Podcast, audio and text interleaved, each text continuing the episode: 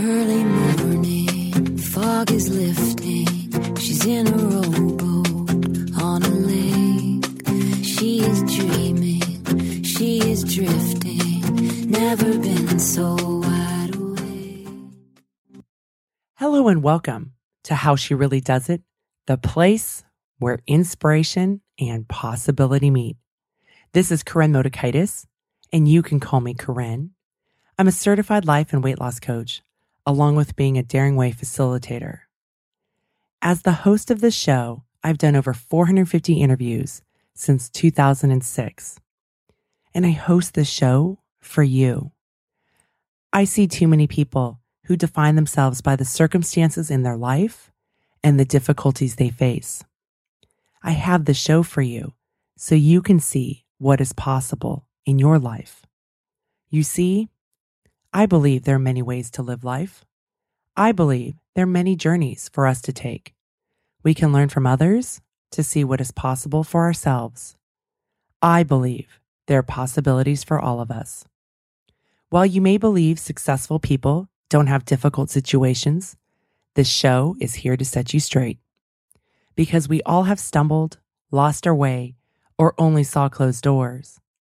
And in this podcast, you will find out that this stumbling, falling down, and getting your butt kicked is actually the true pathway to success when you are willing to be vulnerable and rise back up in your life.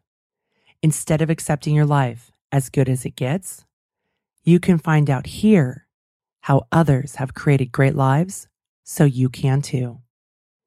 And when ordinary people share their authentic backstage truth behind their successes, the doors of possibility open for all of us.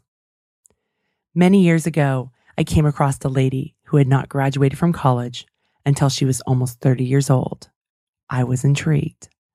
By the time I'd found her, she was a college professor and on the verge of changing millions of people's lives. Little did we know. Today, this woman, Brene Brown, who's a university professor and a researcher, is also now a New York Times bestselling author, famous TED speaker with over 25 million views, and the CEO of The Daring Way. Today, I'm bringing back one of the three interviews I've done with Brene Brown to get you ready for her upcoming book, Rising Strong, which comes out August 25th, 2015. In last week's podcast, I showcased my interview with Brene and our conversation about worthiness. In this podcast, I'm sharing the first interview we ever did together. We were supposed to talk about letting go of perfection, and quite honestly, we had a bit to do ourselves to get through this interview. After many years of controlling, I finally got to a place in the studio where I decided to let the guest ring in. Brene was one of those guests. So I waited and waited and waited.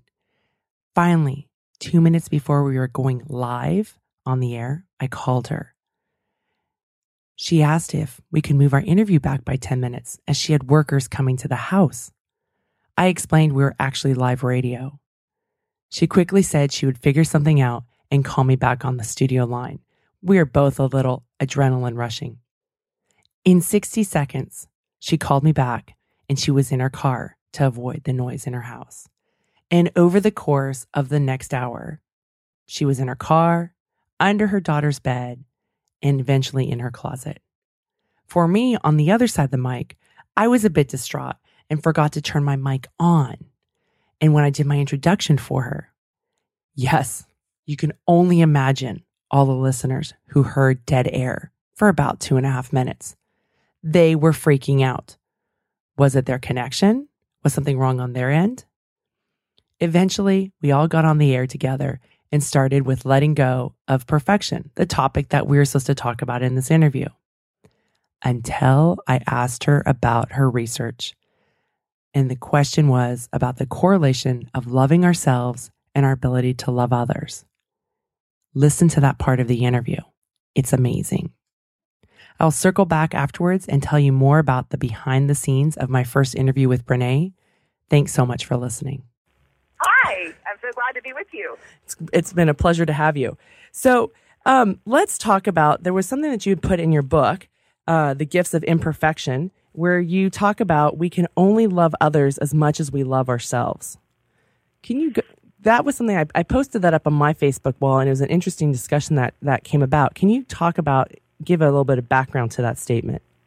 Yeah, and I got to tell you that it's like one of the things that has, like you talk about the discussion on your Facebook page. Um, it's I never, whenever I say it, there's always a little bit of of controversy and really, I think, important debate. I one of the things that happened as I started doing this research, um, one of the very first things that started to emerge was this idea that I don't know that we can give people what we don't have. Mm-hmm. Um, I don't know that, you know, as a parent, I can give my child a sense of self worth that I don't have. I don't know if, as a partner, I can give my husband kind of a uh, the love and compassion that he needs if I can't give it to myself. And so it's been this ongoing kind of unraveling for me personally, the research has, about what I thought to be true. Because for me, I guess I always thought that it was very possible for me to love my children, especially more than I loved myself, to look at my mm-hmm. children and see beauty and to see tenderness in them in ways that I probably couldn't see it in myself. And so I think I think we really the bottom line is I don't think we can give people what we don't have. And then, so what about because that was the common thing um, that was posted on my Facebook wall when I posted that up there was, well, of course, I can love my children more than I love myself. Right. Okay. So I believe that too. Mm-hmm. But as I got into the research, especially the last three years, I've really been focusing on a lot of parenting research, a lot of um, when I meet adults who really engage with the world from a place of worthiness, and they talk about the way they were raised, and they talk about what they saw in their in their childhood growing up, how they were parented. One of the things that really emerged for me as powerful is that they learned I think they learned compassion not by the most profound teacher was not how they were treated by their parents, but by how they saw their parents treat themselves. Wow. So, and you know, and let me tell you something. This was, I, you know, anyone who's read The Gift of Imperfection knows that this was the central idea that sparked a huge personal breakdown for me. Mm-hmm. Um, this idea that we can't give people what we don't have because it, as a parent, it just, I came kind of unglued. I just thought, are you telling me that I know all the right things to do? I know all the right things to say. I know how to cultivate worthiness and self acceptance in my children. And that does not matter as much as my ability to love and accept myself. That just sucks. I understand it intellectually. right. It just sucks. And so and I, I didn't really believe it until, let me tell you, that I have a daughter that is in middle school now. And what I'm seeing is that that this argument that we can only love the other people as much as we love ourselves is becoming more real to me as she's grappling with issues that are very familiar and hard for me personally. Mm-hmm. When she comes home and tells stories, um, what she taps into is the seventh grader that lives inside of me that's sweaty palms with a cafeteria, you know, tray and has nowhere to sit. Mm-hmm. And so my ability to be gentle with her is really the, prere- the prerequisite for that is my ability to be gentle with myself about this. And so I absolutely believe that love, you know, that our self love can limit the amount of love that we can give to other people. So, can you say that more? Because when so when she comes home with a seventh grade issue, and you needing to be more gentle with yourself, is that your seventh grader self?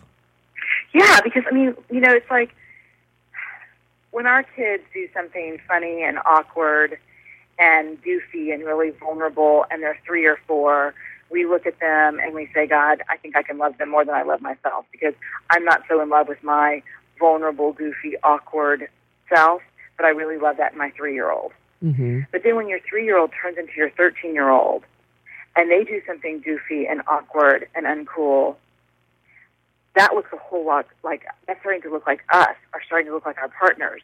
And then all of a sudden, how we care about ourselves and what we think about ourselves and how we love ourselves really starts to matter in the way we interact with our child about those behaviors.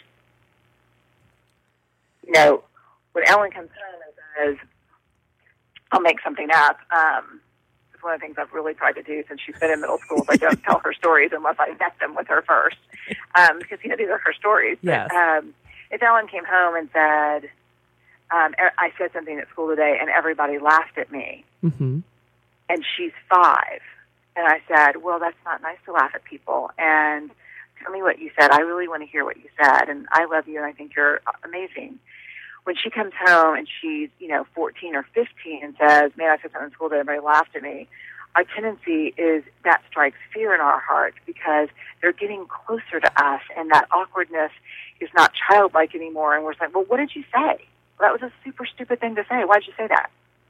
Be Because- cool you know, because it starts to get in our own stuff. And I think in the end,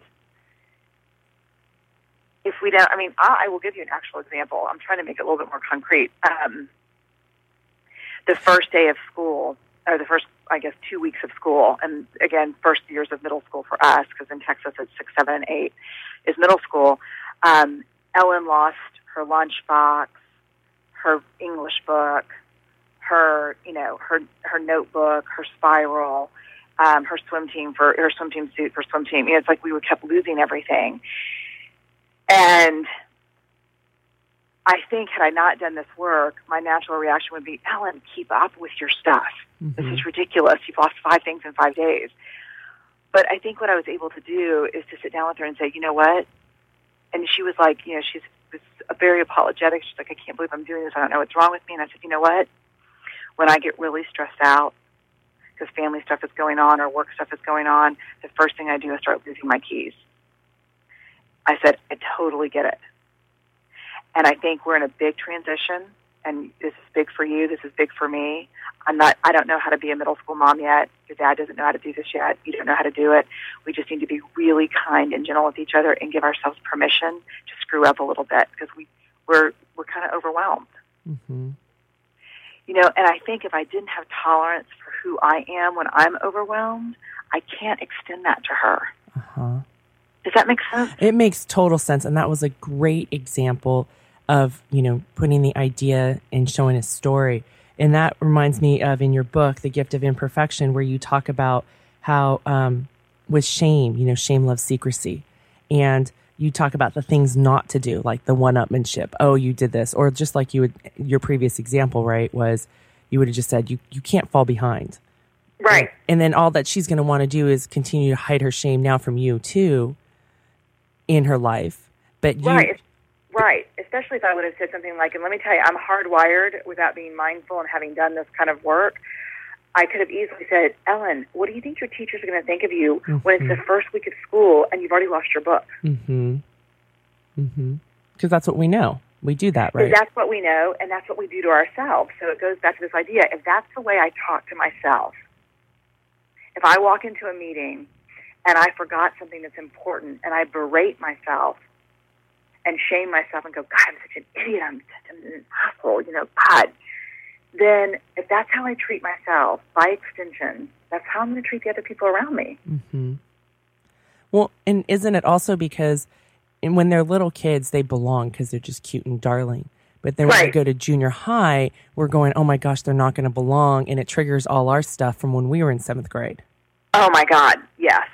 Because I mean, it's really what I said. You know, what I said earlier, and I probably didn't say it very well. Is the hardest thing about parenting a middle school or high school student is that we all have a scared, insecure middle school student inside of us. Mm-hmm. I don't care. You know, I'm 45. That girl's still there. You know, I went to a blogging conference a couple of months ago, and I wasn't with anyone.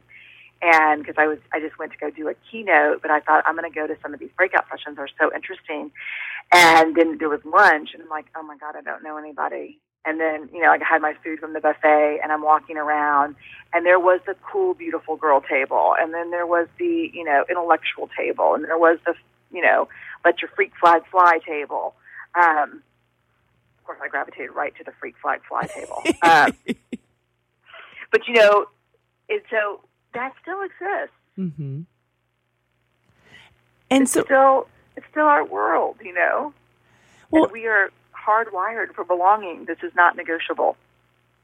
yeah, it's that we want that belonging, and so we're trying to teach our kids, okay, you can't do that because you will not belong in junior high if you do this, and we don't want you to go through pain and suffering. So, what do you say to that, Brene, when we have parents and ourselves that don't want our kids to go through pain and suffering?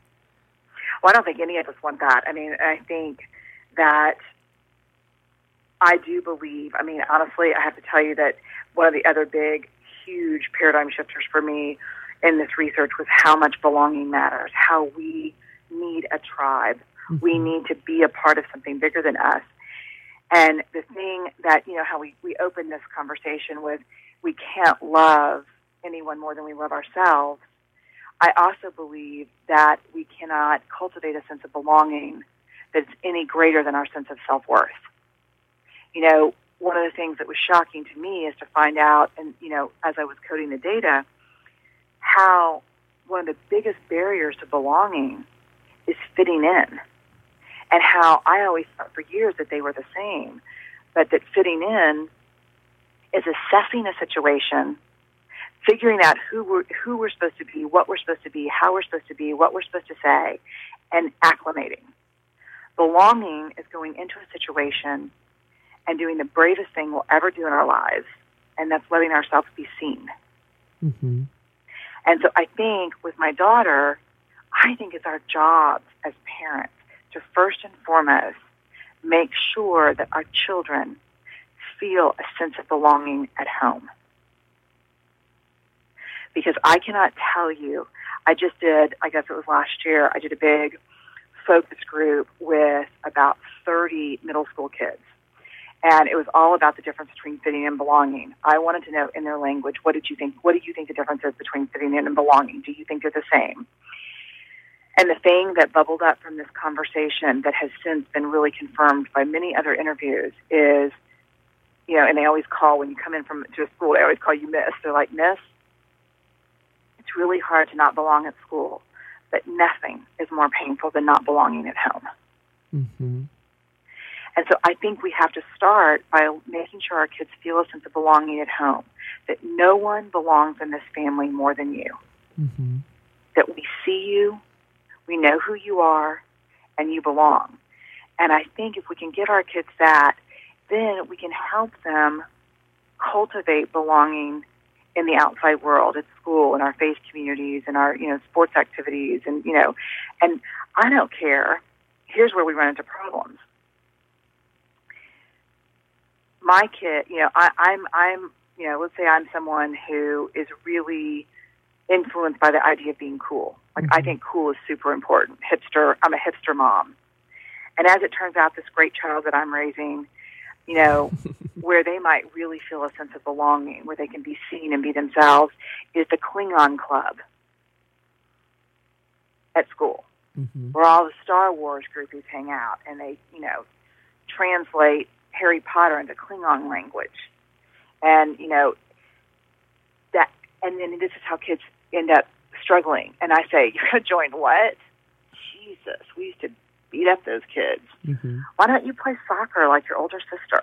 Mm-hmm. or lacrosse or you know you know try something a little cooler than like the Klingon Club. You know that's where we get into trouble. We have to find help our kids find what they love and what they're drawn to. And it's okay if it's goofy because goofy belonging is still belonging. Mm-hmm. Does that make sense? No, that makes that makes total sense. It's not about um, it's about loving them, and they can be different from us. Yeah, and that's hard because especially if as parents we don't know who we are. Mm-hmm. we're still the kid that didn't make the football team. Mm-hmm.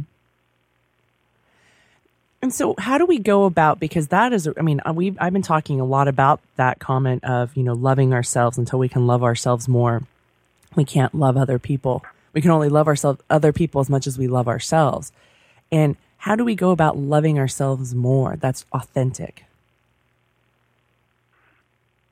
Did you just every super hard question? and just these are big questions, and they're they're my favorite questions. But these are hard questions. I mean, the idea of how do we love ourselves more? You know, this is where I get into the research that led me into all of this work. I don't think we can get to a place of real self acceptance and self love until we do some of the harder work and you mm-hmm. know this shame work. If we, I think we have to start by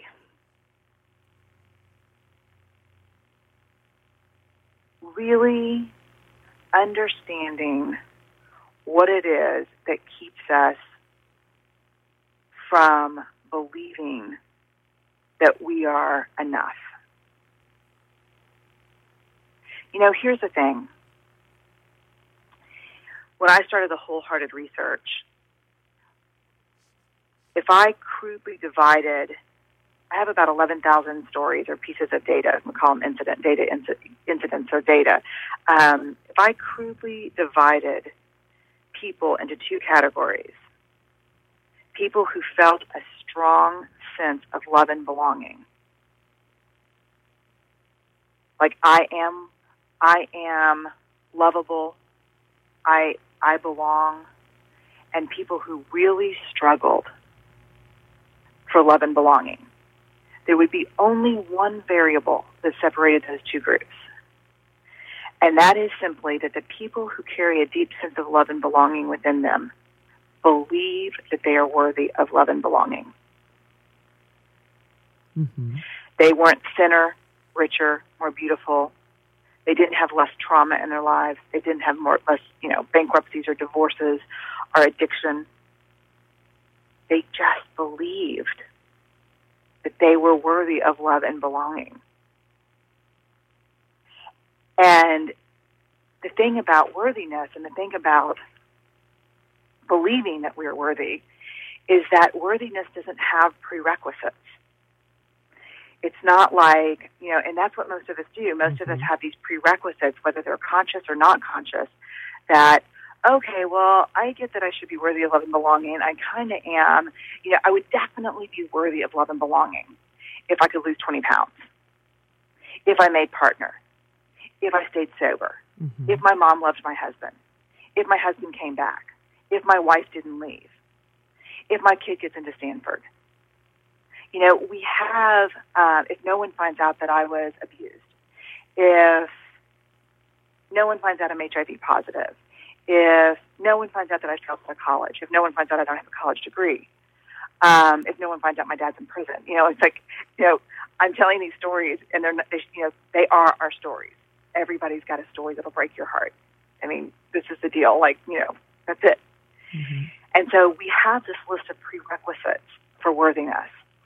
And if we really want to get to a place of believing and you know and and really believing that we're worthy, living like we're worthy, we will spend less time trying to check those things off and more time really trying to understand where does this list come from and how can I let the list go? How can I say, you know what? I you know, I'm not perfect, but this list of things, I'm going to let them go and I'm going to and maybe there are things on this list that I do want to change about myself, but I'm not going to put my lovability and my deserving of belonging. I'm not going to put that. They're not going to hinge on this.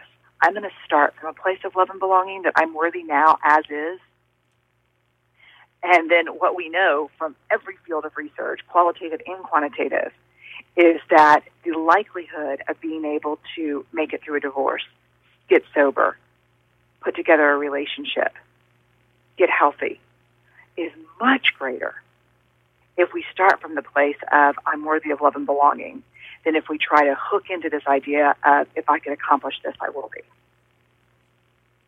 And so if we want to love ourselves more for ourselves, and so that we can give more love to other people, we start by examining that prerequisite list. So that and we all have it. That well, that key thought of "I'm worthy of love and belonging" is that something that we all have when we're born? You know what? I think it is. And is that something that as we go through life, you know, um, I call it society beating us down or whatever, or yeah, yeah, away no, us, yeah, perfect. That we we tend to lose that because we go, oh well, we have to do it this way if we want to be liked, or we you know we watch and we go, well maybe this is what will work better, and we right. we start to lose that worthiness of love and belonging. Yeah, here's the big. Um, I don't know if you've seen a TED talk or not, but here's Mhm. something that I say in that TED talk that I think has been really life changing for me, for my husband as a pediatrician.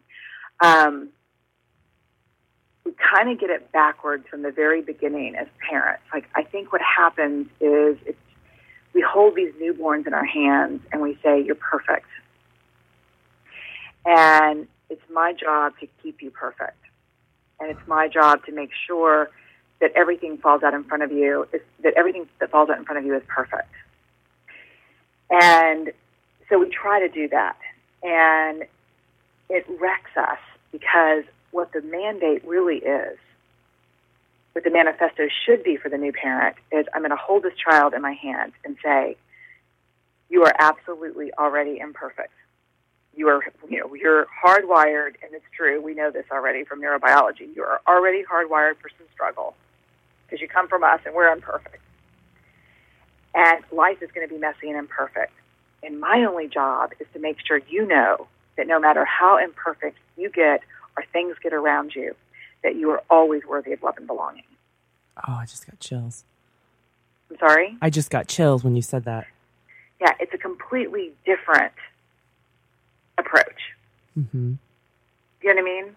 No, I, I- and because, I, and w- with working with parents so often, I see that parents, we don't want, they don't want the struggle for their child, and um, and what I do know about life, the little that I do know, is that going through those struggles can help us heal, and that and that they're, it's good to have them. Not that we really want them, but um, you know, when I think about Viktor Frankl's Man's Search for Meaning, Ah, right? yeah. one of the ways to search for meaning is by going through struggle. Another is loving relationship, and the other is being of service. And and I think that helps parents kind of just get some anxiety, like, oh, it's it's okay that they struggle because we go, oh, I had this horrible seventh grade experience, and I don't want my child to have it. And then they get really angst around everything that happens in seventh grade, and their kid still has that horrible seventh grade experience, and but they don't have that safe place to be because they're like, oh, why is why why is there something wrong with me, too? Right. Mm. Right. And now I can't tell mom and dad because mom and dad were so hell bent on me not having it. Mm-hmm.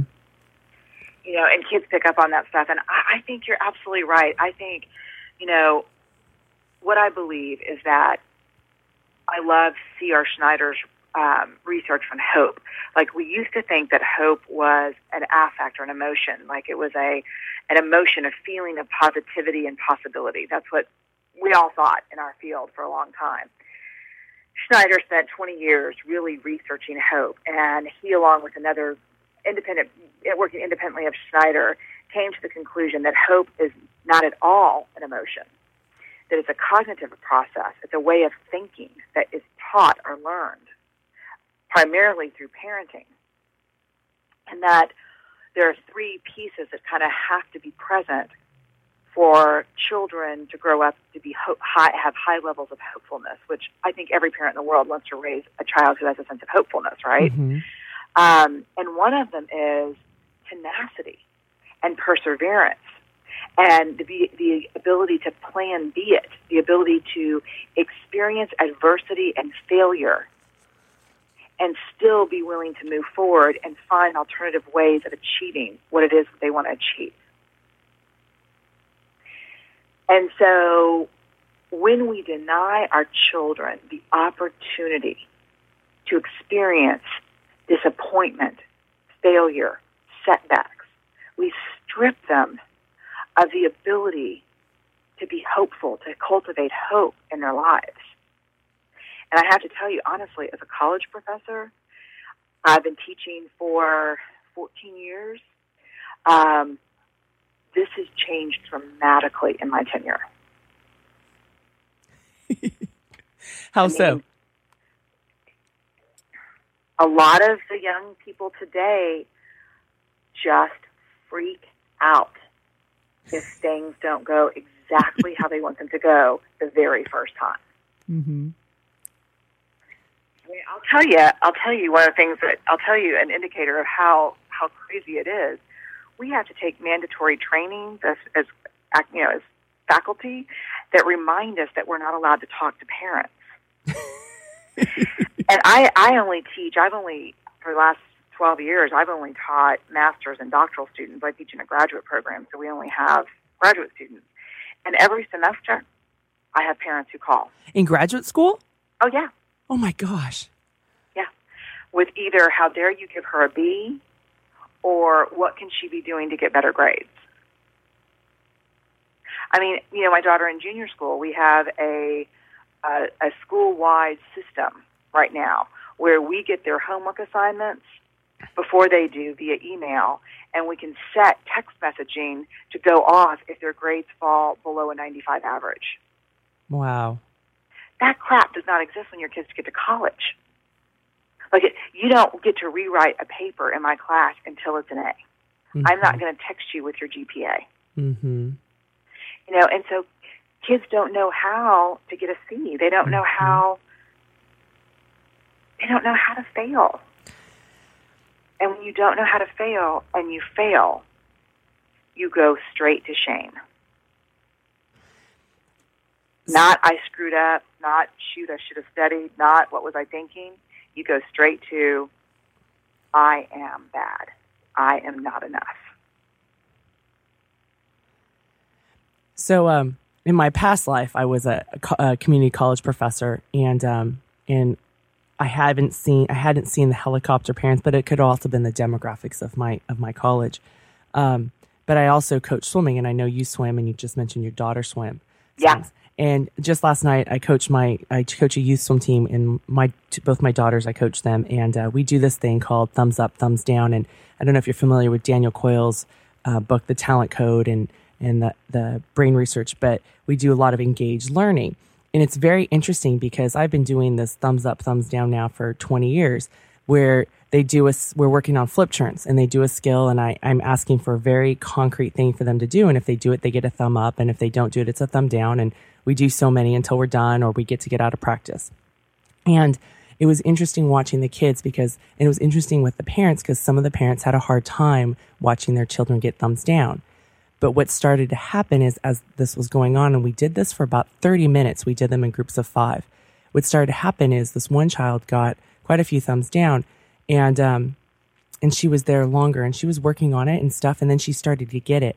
And then later, when we came back to doing thumbs up again, um, she wasn't so bothered by the thumbs down because she knew that she could accomplish this. That even though she got thumbs down in the previous time, she eventually got her five. She had earned herself her five thumbs up and was able to move forward.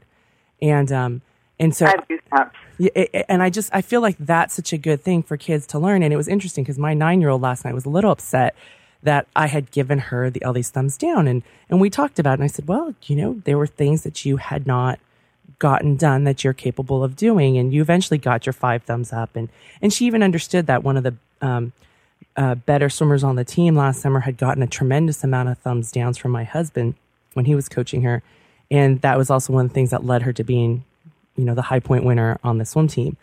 And um, so my daughter, even though she intellectually understood it, she didn't like having to deal with it.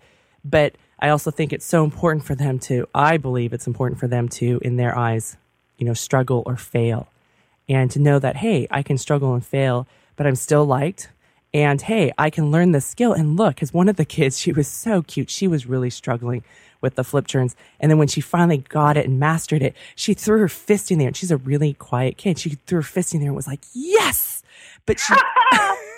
Love that. and the, we just, the parents and I, we were so excited, but it was, it was so cool because she owned it. Right? And that just gave her more self confidence that when I was challenging her, and it was at her appropriate ability level. I mean, these kids were like between the ages of seven and nine, so they are not older kids, and it was a very specific skill set.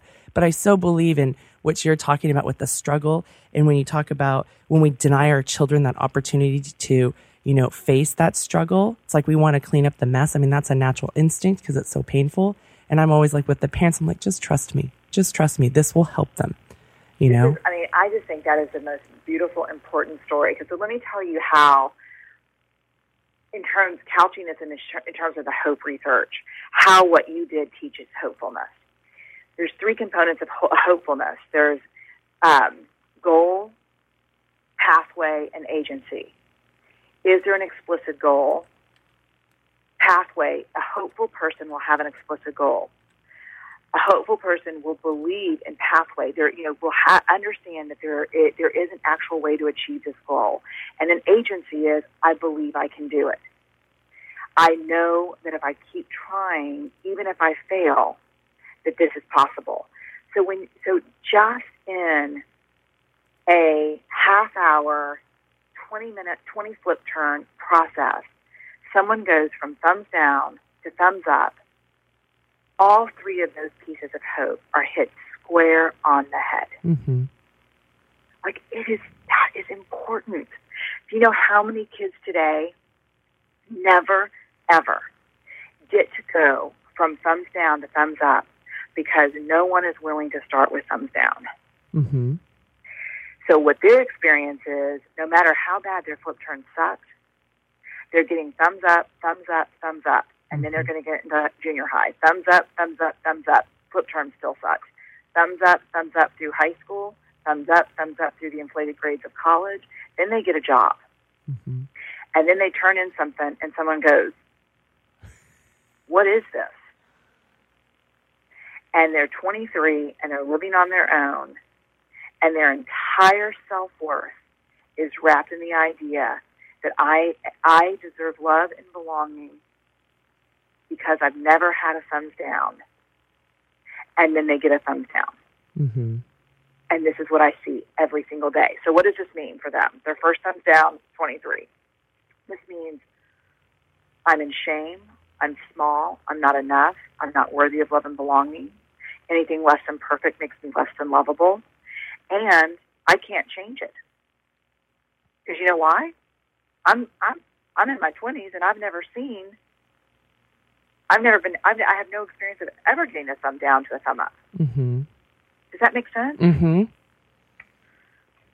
So yeah, and, and that makes so much sense and and then that's when you when you talk about again shame has loves secrecy right so then you're like Yeah. oh i've got to i've got to cover this up because i can't let other people know and and the Right. shame just grows Right. So then you get, you know, so you get back a work product when you're 23 at your first job. You put together a proposal for something that's your job, and somebody comes back and says, "No, thumbs down," and you go, huh, "That was Mary's fault."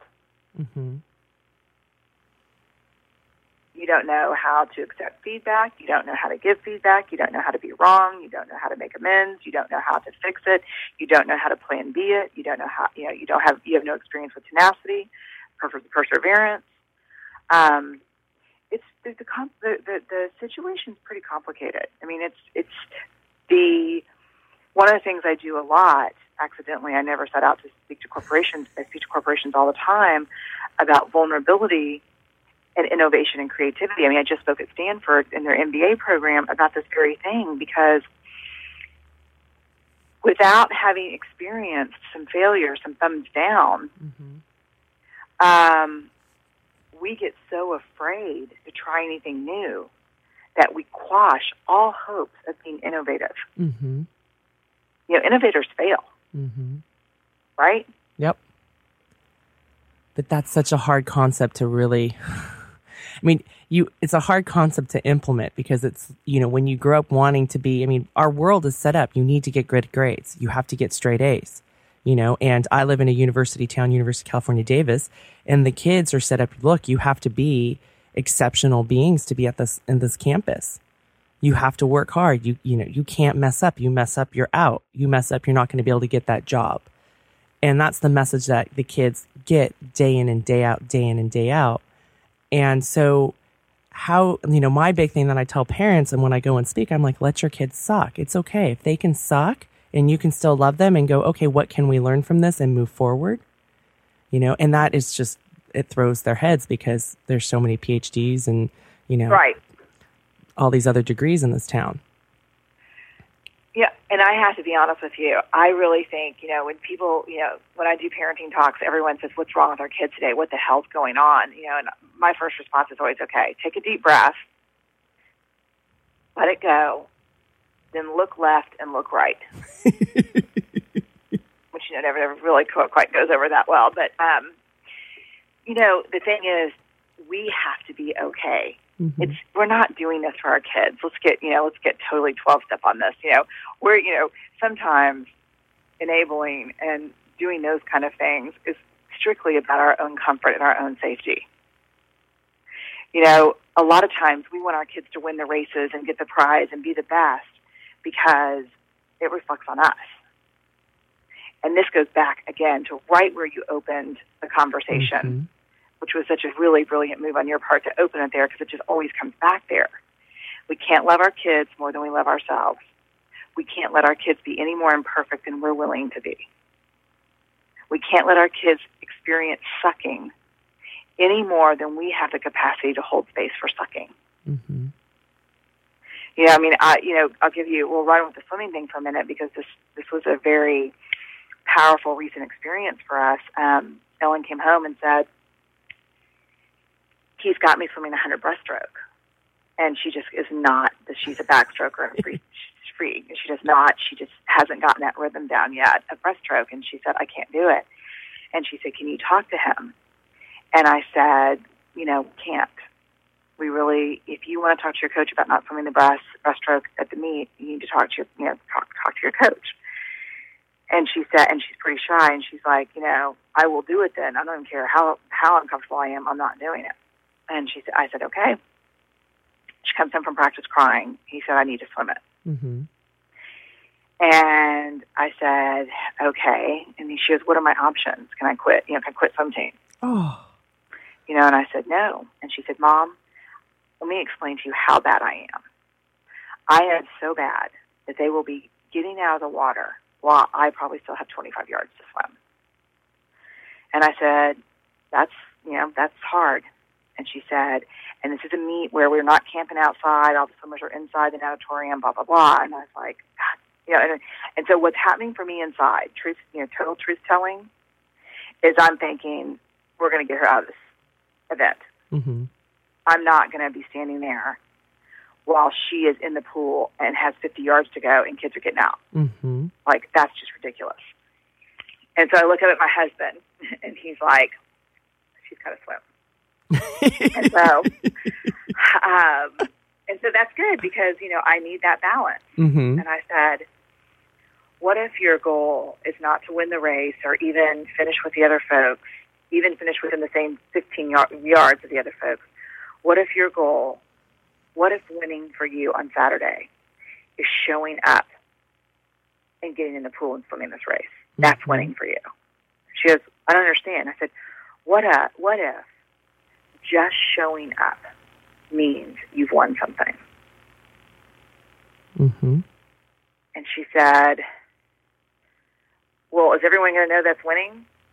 And I said, No, just you and me and your dad. And she said, So for me to win this race for me, I just have to show up and get in the water and swim this race. And I said, Yeah. Because sometimes, Ellen, showing up is winning. And she said, Okay, I'll, I'll do it. And I swear to God, I thought I was going to die. I did. And when she had about 40 yards to go, every other kid in that heat was out of the pool. Uh-huh. She finished it. She got out of the pool. Her dad and I were cheering. Her coach was cheering. Um, she walked over. She had tears in her eyes, and she said, "Well, I did it." And I said, "You did it." And that was braver than winning the race. Yep. Yep. And I think she got it. Mhm. You know, and and I I needed that lesson, and I need that lesson probably more in my life than she does, Mm-hmm. because at 45 and having you know had some you know some professional success, I have recently gotten to the place in my life where I don't do anything that I'm not already really good at. Mm-hmm. And so it was a huge lesson for me that day that I need to start doing stuff that I really want to do where and I need to risk the thumbs down and I need to risk this idea that I can be there and just showing up is enough. Mm-hmm. But it's our tolerance for that that dictates whether our kids will get that experience or not. And to be honest with you, had Steve not, you know, heavy handed co parented through this, I would have maybe chickened out. Mm-hmm. And you know what it's like to still be in the water when everyone's getting out. Uh, No, I do. I mean, that was me with Butterfly when I was 10 years old. And I remember stopping and crying and choking on water and thinking I hated Butterfly. And we have this saying on our team. I learned this from one of my wise old mentors, but uh, you can't hate something that can't hate you back. But uh, um, so the kids pretty much know that when they say stuff. But I, and I hated Butterfly. I mean, I just hated it. And but our rule was always you had to swim everything. Right. And, you know, and one of the things that had I not continued swimming butterfly, I never would have been a national champion in college in the 200 butterfly. And You're kidding me. no, I'm not. So, you know, I, I mean, I would have loved to have been your daughter's coach because it would have been like, well, that's okay, you know. And and I tell, I and I wind up coaching a lot of parents too because it, nobody wants their child to suck. They never want their child to be embarrassed. And so we talk a lot about best times. It's not about beating somebody or winning somebody because we can't control what other people do in other lanes. All we can focus on is what we do. And that's why I think swimming's such an incredible life. It's I, I, I coach swimming because I taught I teach about life. But um so there's so many empowering lessons. But yeah, I've had so many kids who were, you know, I really like the puds to studs stories because I've had so many kids who were horrible swimmers when they were young and they became um world class. I have this one kid who used to cry every summer, every morning in the summertime because it was cold. And his mom just said, "We're swimming. You need to you need to know how to swim, and we're swim." And then years later, moved back to Australia, and he was like one of the top swimmers in the country in Australia. You know, and and I mean, he was a horrible swimmer when he swam for me, so it wasn't it wasn't my coaching. But and my husband's had many um, athletes like that. When you talk about tenacity, he coached somebody who made the 2004 Olympic team, and um, she was somebody we knew when she was a young teenager, and she was pretty good, but she wasn't. My husband had better athletes than her, but she's the one that made the Olympic team in 2004. So that tenacity, you know, and that hope was just very important in her in her journey. So yeah, so I'm a big believer of all that. Me too. And I think again, we can't give anyone in our lives what we don't have. hmm Well, and so Brene, don't you think though also because I know with me and my own journey, whether it's the athletes that I'm I coach and I've learned so much from, the parents that I see struggle and that I'm you know I feel privileged to be able to work with, or you know my coaching clients that I work with, but also just having my children. I think that you know when Viktor Frankl says you know you get meaning from loving relationship, and, and when you talk about you can only love others as much as you love yourself. I mean, I don't even think that concept came about until I had children. Like just even being able to realize, like my children have taught me so much about happiness and about love and about Yeah. wanting to connect. So had I not had those experiences and then try to go, well, who is it that I want to be? You know, and oh, Right. I don't really like that person that I am today. What is it that I want to be? No, I, I think that, and I think that mirrors my experience exactly. hmm I do. I think, and I think there are a lot of people who don't have children who maybe find that with partners or with friends or close family members. I don't think you have to have children to do that, but I certainly think for me, um, you know, it started when I was pregnant with my first child, and all of a sudden, I wouldn't do the things to my body that I would do before I was pregnant. hmm You know what I mean? hmm Healthy fruit, no caffeine, you know. Uh-huh. Um, it's, I think, I do think that we can learn about who we want to be from our children. But I think if we're not actively working on self love, I think that can get very dangerous. Mm-hmm. I think really giving our, I think really examining that worthiness list, that prerequisite list, Mm-hmm. and understanding that tells us a lot about who we are and what's getting in our way. What are the shame triggers? What are, what, you know, and it tells us a lot about some of the prerequisites of worthiness that we got handed down as children Mm-hmm. that we might be handing down. I mean, there's no doubt. I have never been a child. I have never been a parent and not been a shame researcher, and there is no question that I have explicitly and implicitly handed down prerequisites for worthiness for my kids, Mm-hmm. just in my behaviors. Mm-hmm. I know it's a hard road, isn't it? Yes, I mean, I just have to, you know, and I'm not going to do it perfectly, but I'm certainly trying to stay mindful of it. But I think that's again the gift of imperfection is that we That's aren't going to do it perfectly. No. And so let go of that so that we can go, hey, I really messed up, you know? And um, a couple weeks ago, my daughter, it was, it happened to be the day I was interviewing Ashley Merryman, the Nurture Shock co author. And Yeah. um, my daughter, I'm, I don't really cook. And part of it's because of my, my need for perfection. But um, so I just decided I'm just not going to do it. But I don't even like to cook. But my daughter, my 10 year old or now 11 year old daughter, loves to cook. And she woke up, she was like, Mom, tell me what the ingredients are so I can make you coffee. And I was like, Sure. And so all of a sudden, and I'm at the computer sending out emails, and all of a sudden I hear this, um, Mom, Oh God, I put the coffee grinds where the water goes in the coffee maker. I'm like, okay, well, just, you know, hose it out. And, um, and she kind of didn't. She's like, well, I think I need some help. So I go over there and I just hose it out. And, and I'm thinking, gosh, I could have just, and then, oh no, then I'm just done. And I go, here you go. And, and so I go back to the computer and I'm on the email. And then I hear this, um, mom, I just did it again.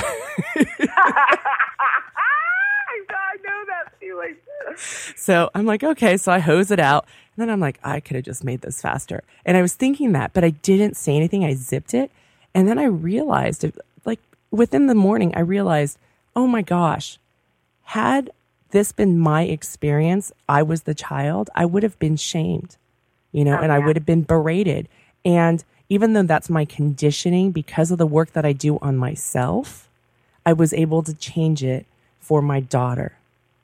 And that was huge. And that's what I think you're talking about with all the work that you talk about and how we learn to love ourselves and how to have compassion with ourselves. And then the spillover that happens to those that are around us. Tell me where I'm wrong. No, you're not. That's it. You nailed it. That's it.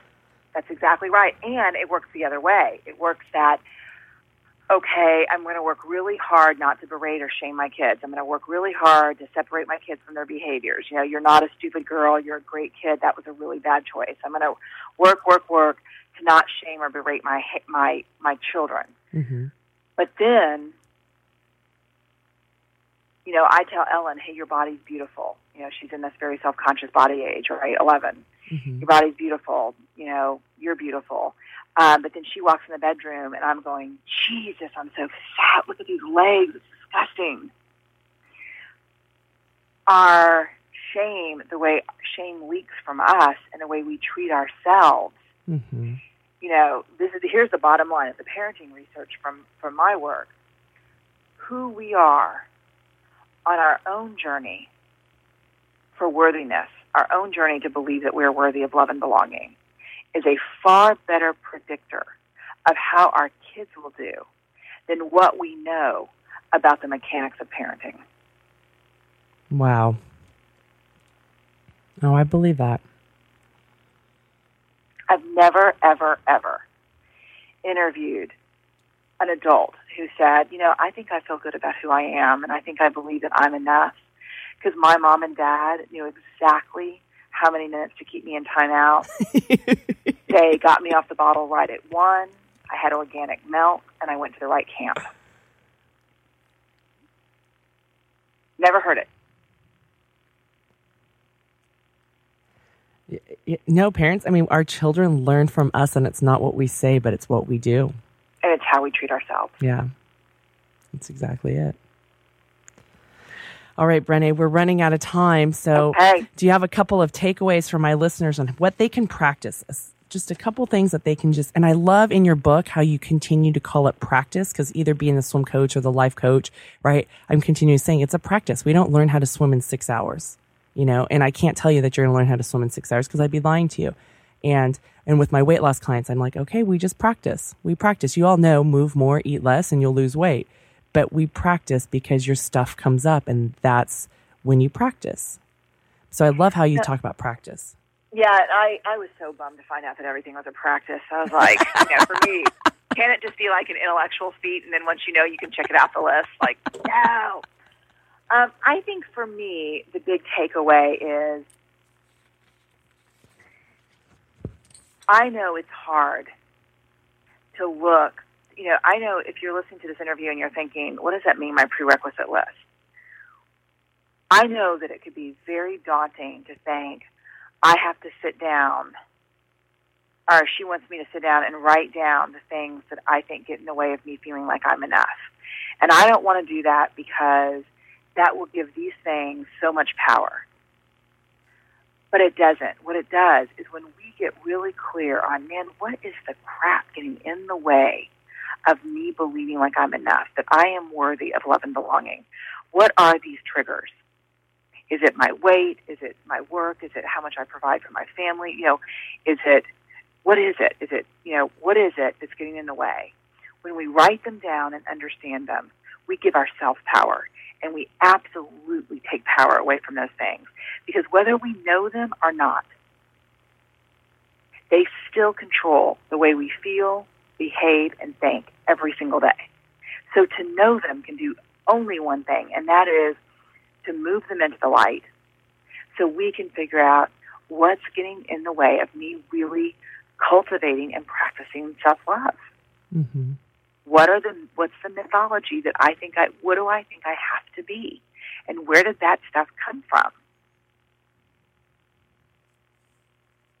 And I think, you know, I think it's vulnerable work. Mm-hmm. But I also think, and I and, and trust me, as someone who's not crazy about vulnerability, if I thought that you could get away, you know, that we could all get away with not looking at these things, I would, I would, I would be writing the life hack to do it. I'd make an app for it. um, but there's not. We just, ha- it's like the flip turn practice. You mm-hmm. just got to get in the water and get up against the wall 400 times. Mm-hmm. Exactly. Well, Brennan. So I think practice. I think in terms of practice, practice being mindful about when you're feeling small or you feel like you've just made someone you love feel small, what's going on. Ooh, that's a good one. Well, Brene, I want to thank you so much for being a guest today. It's been great to have you. Oh, this was so fun. Thank you so much. This is Koren Motekaitis, and you've been listening to How She Really Does It. Brene Brown is the author of The Gifts of Imperfection. So that interview worked out even with all the drama beforehand, we we made it through. And then afterwards, we spent quite a bit of time talking off the air and and just love Brene Brown. But one of the things that she thought I was doing when the mic was dead in dead air, I was thinking she was judging me and thinking I was an idiot. But she just thought I was being really nice to her and giving her a couple of extra minutes to get herself organized. However, my mic was off. So I had to go back later and re record the introduction to the show. So that's what happens. You talk about letting go of perfection. I really had to live it on that show with Brene. And now I have something more for you. Are you ready to let go of the perfection that is strangling your life?